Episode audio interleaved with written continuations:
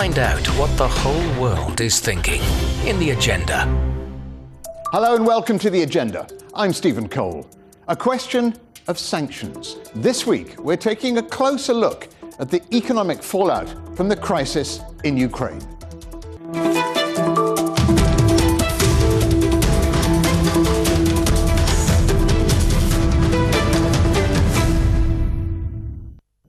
The sanctions imposed on Russia since the beginning of the Ukraine conflict have been on an unprecedented scale and at an unprecedented speed, too. But how exactly do they work, and how do countries decide what sanctions to impose?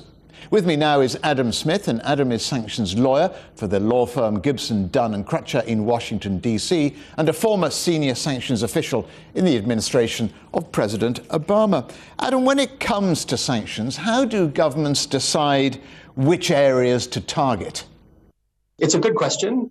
There is a usually a team that's involved in trying to figure out where these soft points are in various economies. And so, obviously, going after Russia is different than going after Iran or North Korea or otherwise.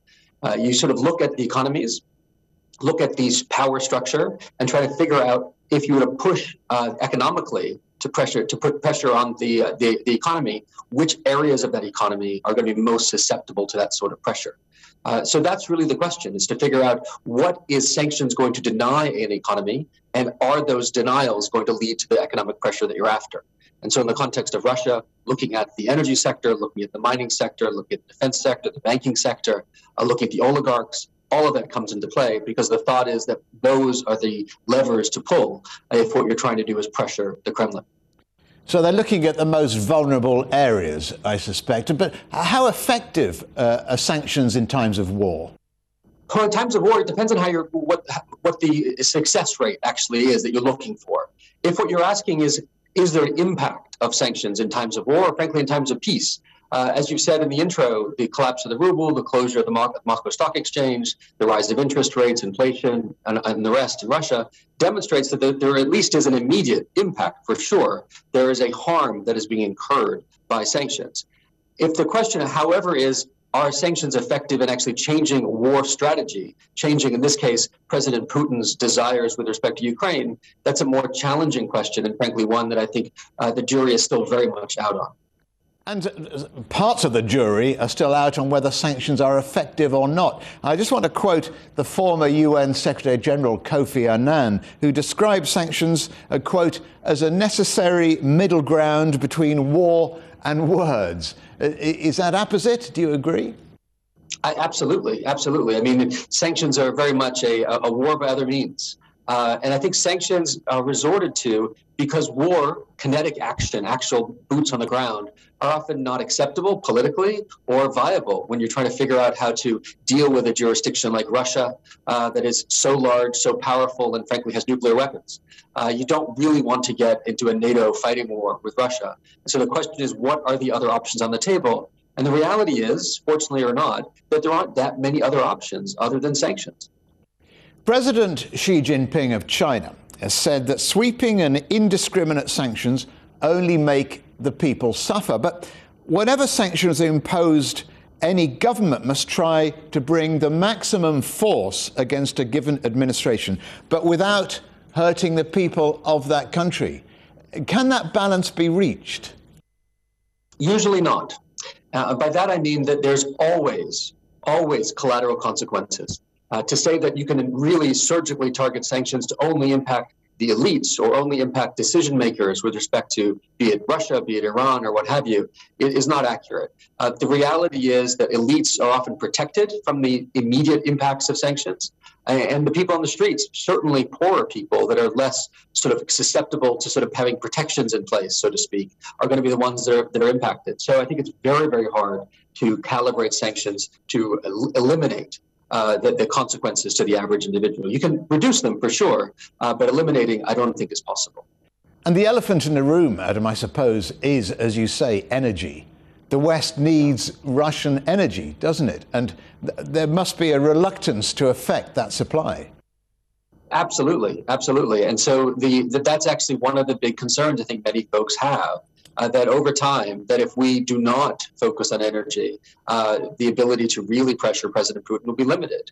Uh, and of course, the challenge there is the Biden administration and frankly, the global community's desire to be unanimous to have this multilateral approach with respect to Russia, and the U.S. can can afford to limit to limit uh, oil imports, gas imports from Russia, which they've already done. Uh, Europe, as of now, in the middle of winter, beginning of spring, perhaps, cannot afford to do that. Uh, and so that's the real challenge is how do you sort of really turn the screws on President Putin if you're not willing uh, to turn the screws on perhaps his principal uh, export and source of hard currency.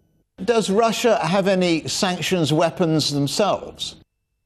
They do, they do. And this is another piece of, of, of, the puzzle that is so interesting in the Russia context compared to any other jurisdiction that the West has ever sort of sanctioned, is that Russia has several cards to play on its own. The big one, as we already mentioned, is energy. Uh, that Russia could decide to throttle gas uh, into Europe, and that would be a significant sort of uh, risk, I think, for Europe, certainly in the near term. Think the other piece that's interesting is that Russia has its own regulatory structures. And so, because so many companies have exposure in Russia, the idea of sort of secondary sanctions or rather counter sanctions by Russia could perhaps leave companies in some sort of risk themselves. So, for example, if Russia sort of makes it a criminal offense to comply with Western sanctions in Russia, any company that's left there is left in a very challenging perspective, a very challenging condition. Are, are they going to sort of comply with Russia sanctions, comply with U.S. sanctions, risk criminal liability in Russia or whatnot? Other components of, of Russia sort of that, that they could sort of play is that you might have heard about Russia being pulled out of the SWIFT uh, uh, banking system, system SWIFT yeah. communication system. That is, is was is sort of interesting issue because it does limit the ability for Russia to to sort of uh, communicate to international banks. But Russia has its own domestic SWIFT system that it could sort of build up. And so one of the challenges I think from a sanctions perspective is: Are we going to push Russia into sort of a non-dollar based, non-Western financial sort of system? uh, in, in a way that it will be hard for them to bring back uh, in, in the future, which is not really a sanction per se, but certainly a consequence that the West needs to be very aware of. Uh, just doing a little bit of research, uh, uh and which showed that studies of more than 200 examples of sanctions since the 1930s showed at least two thirds had failed to stop the aggressor while causing adverse side effects. So there is a downside to sanctions. Without a doubt, that sanctions a record is sort of uh, mixed, to say the least. Uh, but again, it really depends on what your measure of success is. If what you are saying is is President Putin going to change his mind with respect to Ukraine in the immediate term, I think sanctions are, not going to work in that context. I think that personally targeted measures, sequestering the fortunes of leaders, are far more likely to work than wider sanctions, which affects whole nations, not least because they cause less collateral damage, don't they? Right. So the oligarch sanctions are very interesting um, for, for, exactly that reason. That the idea behind the oligarch sanctions, again, I think it's questionable how successful it will be, but certainly the idea behind the oligarch sanctions is that you can really target uh, parties that have a lot of money uh, and arguably, or at least potentially, some influence over President Putin or those around him. That if you pressure the oligarchs, you could potentially cause them to pressure President Putin indirectly. I think that, again, I think that's somewhat of a misguided notion, uh, depending on the oligarch. So, how do you ensure then that the sanctions are in fact complied with? This is another piece that I'm finding very interesting about this most recent round of sanctions at the beginning of the Ukraine sort of invasion. Uh, two parts of it that give me some hope. The first is that it is truly multilateral, right? Again, as I said, sanctions have been imposed since 2014. excuse me, since 2014, uh, in the after the Crimea incursion. But principally, those sanctions were done by the United States. The Europeans were involved, but it was much more of a uh, piecemeal effort. I think is a safe way to, to, to call it. But now it's truly multilateral, right? You've got the EU plus the UK, the rest of the G7, including Japan and Canada, even Switzerland uh, have sort of gotten off the sidelines, the neutral sidelines where they usually sit, and started to impose sanctions as, as well. So that's the first part that gives me some hope. The other part is, is sanctions after the implementation, that's enforcement. And here we're also seeing action, uh, even in Europe, where I think it's fair to say that enforcement of sanctions has been fairly meek compared to what you saw on the other side of the Atlantic in the United States. You've already seen the uh, the Germans, the French, the Italians, the Spaniards move very aggressively against yachts, for example, of oligarchs. You've seen the Brits get off the sidelines as well and sort of really start attacking sort of the ability for Russians and frankly others to hide their money in assets like big uh, big properties in Belgravia and Kensington. Um, and so there's an enforcement piece here in addition to the multilateral piece. It gives me some hope uh, with respect to enforcement. Whether it will happen, what will happen in the in the long term, I don't know. But certainly, the, the, the signs are much more positive now that we'll see effective sanctions in a way that we perhaps never have before. Find out what the whole world is thinking in the agenda. Adam, the bottom line is: Will these sanctions work? I think not. Um, I think the problem with sanctions as a response is that the tool itself is much more slow moving than war. Right? Kinetic action literally moves at, often at the speed of sound, if not faster. Um, and that's what you're seeing on the ground. Even if the Russian troops are being bogged down, they're moving. They're moving. Whereas sanctions can take weeks, months, and in some cases even years to build up the necessary pressure to move uh, the policy needle with respect to the parties that are being targeted. So I think in the immediate term, the likelihood of sanctions causing uh, you know President Putin to rethink what's going on in Ukraine is very low. Also, because at the end of the day, President Putin has structured his Ukraine incursion as a legacy defining action for him. Sanctions lawyer Adam Smith, many thanks to you for joining us here on the agenda. My pleasure. In the short term, at least, it seems current Western sanctions have had a very real economic impact inside Russia, soaring inflation, higher interest rates, and a collapse in the value of the ruble. But what is the longer term effect on the Russian economy likely to be? Joining me now is Sergei Alexashenko, former deputy finance minister of the Russian Federation and a former deputy governor of the Russian Central Bank. Sergei, the central bank has said it faces a new perestroika or restructuring as it faces life under sanctions. What exactly does that mean? I would say that central bank is correct in its estimate that it's perestroika, but I would say it's the perestroika with minus sign in front. So what we see today is uh, not only by the actions of the central bank, by, by the decisions of the government, by the decisions of the president, is that they are distracting all pillars of the market economy. They try to impose control of price, price control, though it's based on the agreements with producers or with retailers, not by administrative orders. And the central bank imposes very strict regulation of the uh, foreign exchange market, including capital control and not only capital control, but the current operations control. They impose the limitations on the import and export operations, on the access to the uh, financial markets, to the stock market. Uh, the market for the treasury bonds was closed for three and a half weeks. Uh, households are banned to purchase foreign exchange. They cannot get uh, foreign exchange dollars or euros or pounds from their banking deposits. So what we see, it's really perestroika that is uh, destroying the pillars of the market economy in Russia. Sergei, Russia's central bank held interest rates at a massive 20%, uh, and inflation is running at a 24 year high, isn't it? That has to make life very hard indeed for the Russian people. Yes, correct. Yes, correct. And that is definitely the most evident impact of the it's okay, let's say honest, it's the price of the war. It's not impact of the sanctions, it's the price that Russian people have to pay for supporting Vladimir Putin and his regime. I would say that definitely this is 20, 25 at least percent of inflation this year uh, will lead to significant decline in uh, living standards, in real incomes, and it may be, I don't know, even 15% for this year. That's really a huge price for the war. Uh, Mr. Putin has frequently uh, said that Russia has substantial reserves. Will they be enough to combat sanctions? I would not say that uh, the amount of reserves or the amount of available reserves to the central bank is the key problem for today's Russia. Uh, the, the, current account of Russia is very strong and it's positive. That means that Russian export is usually uh, exceeds Russian import, and that means that inflow of the currency into the country is permanent. And with a central bank that bans capital outflow and import outflow that allows Russian economy to have enough of foreign exchange for the current transactions. The problem uh, for the Russian economy is, of course, devaluation of the ruble and inflation on the one hand, and different types of export bans, export li- limitations, export problems. So the biggest problem is not a lack of reserves for the central bank, but lack of financial infrastructure for the Russian economy.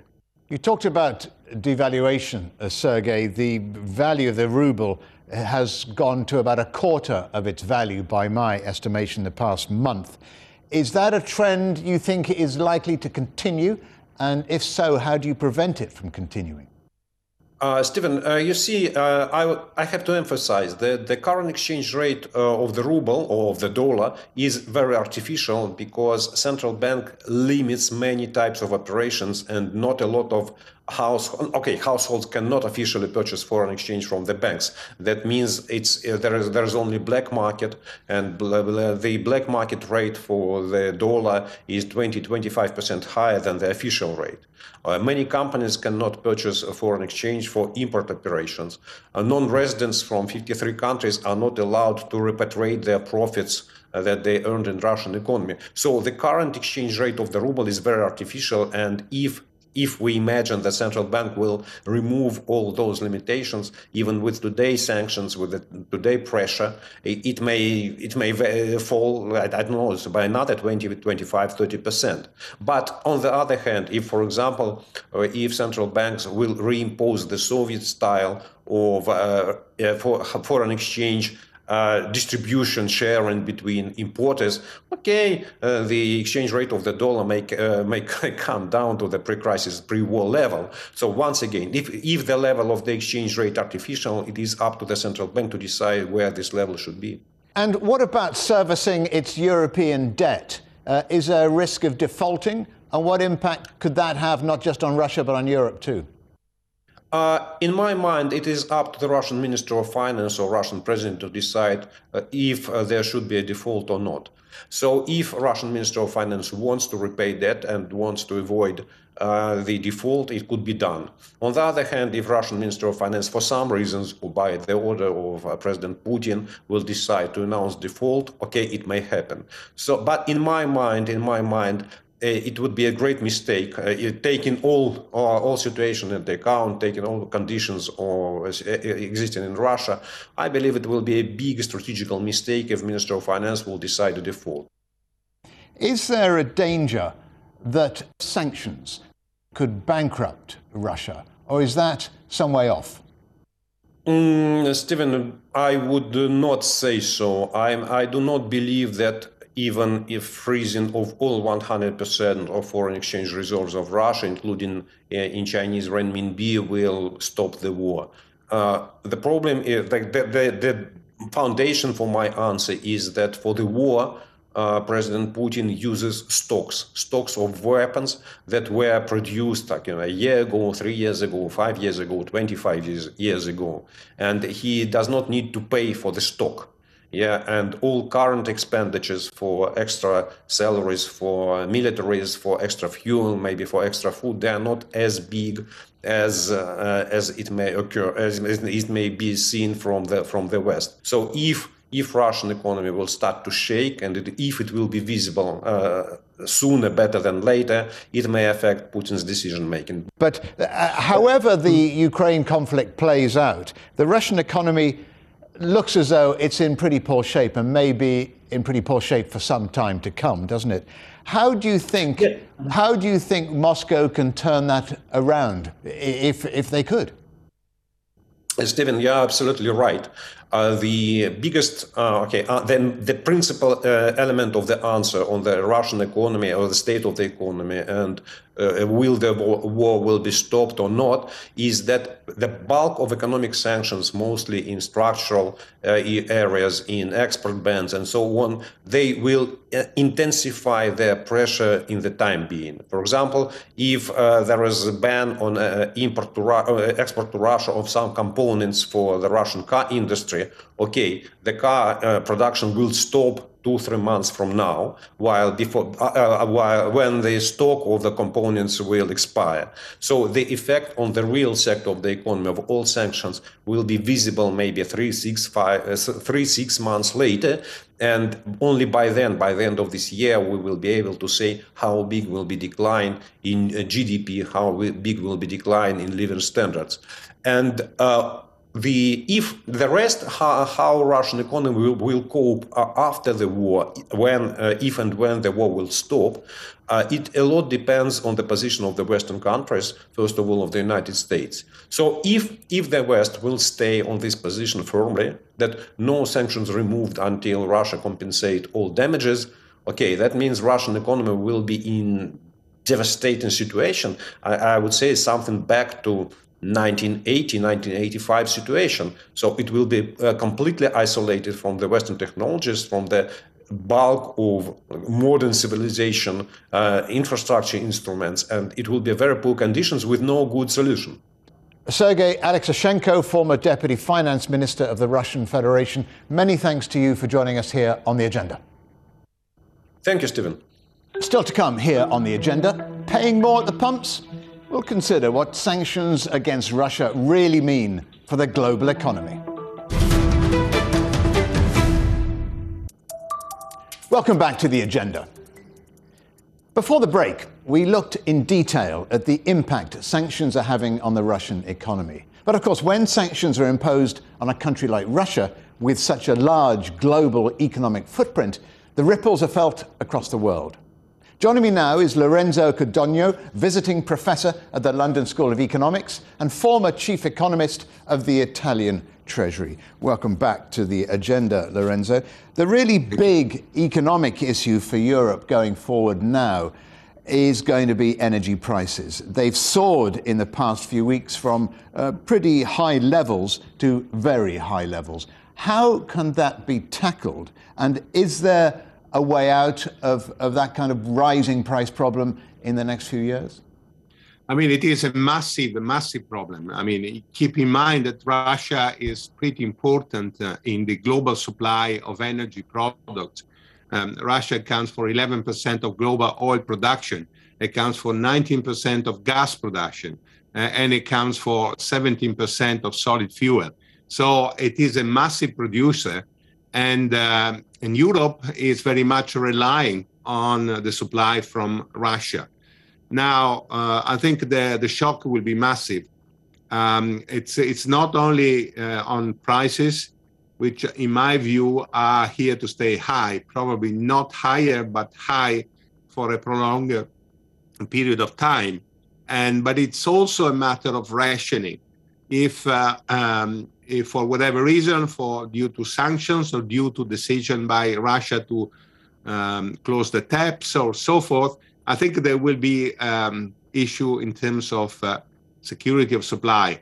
And um, if Russia decides to close the tap, it will be a massive problem for, for Europe because uh, there is no way that uh, Europe can easily replace Russian gas and other energy products in the near term.